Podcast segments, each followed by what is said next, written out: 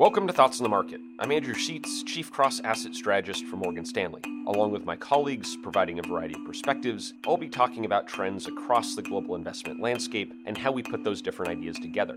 It's Wednesday, January 29th at 9 a.m. in New York. Next week, we'll see the 2020 U.S. presidential election cycle kick off with the Iowa caucuses, followed a week later by the New Hampshire primary.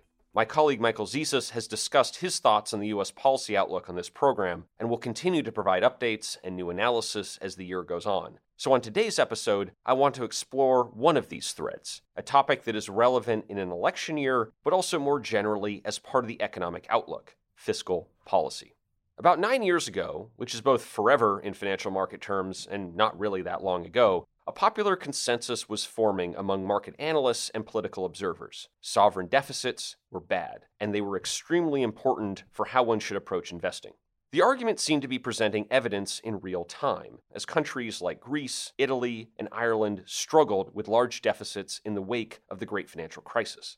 While the issues were most acute in the Eurozone, they had a major impact in both the US and the United Kingdom, driving lawmakers in both countries to propose tighter fiscal policy the results were real. At the worst point of 2009, in the wake of the Great Recession, the U.S. federal deficit was equal to almost 10% of the overall U.S. economy. By the start of 2016, it had improved to just 2.5%. Over the same period, the budget deficit in the UK fell from 10% of GDP to just 4.5%. Given that the US economy is about $21 trillion, these percentages represent very, very big numbers. And those numbers had consequences, with belt tightening in the US, UK, and Eurozone causing growth to be slower, possibly much slower than it would have been otherwise. But now the picture has shifted. If investors nine years or so ago ran away from sovereign deficits, lately they've been running towards them.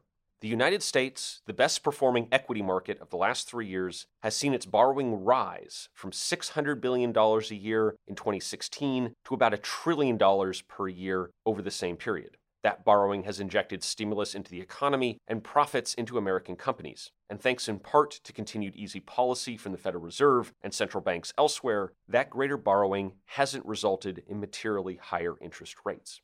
Whether you think this is a temporary phenomenon or a new paradigm, other countries are starting to take notice. In September of last year, India announced a corporate tax cut that's resulted in a larger budget deficit. And at the end of last year, Japan announced a new round of fiscal easing.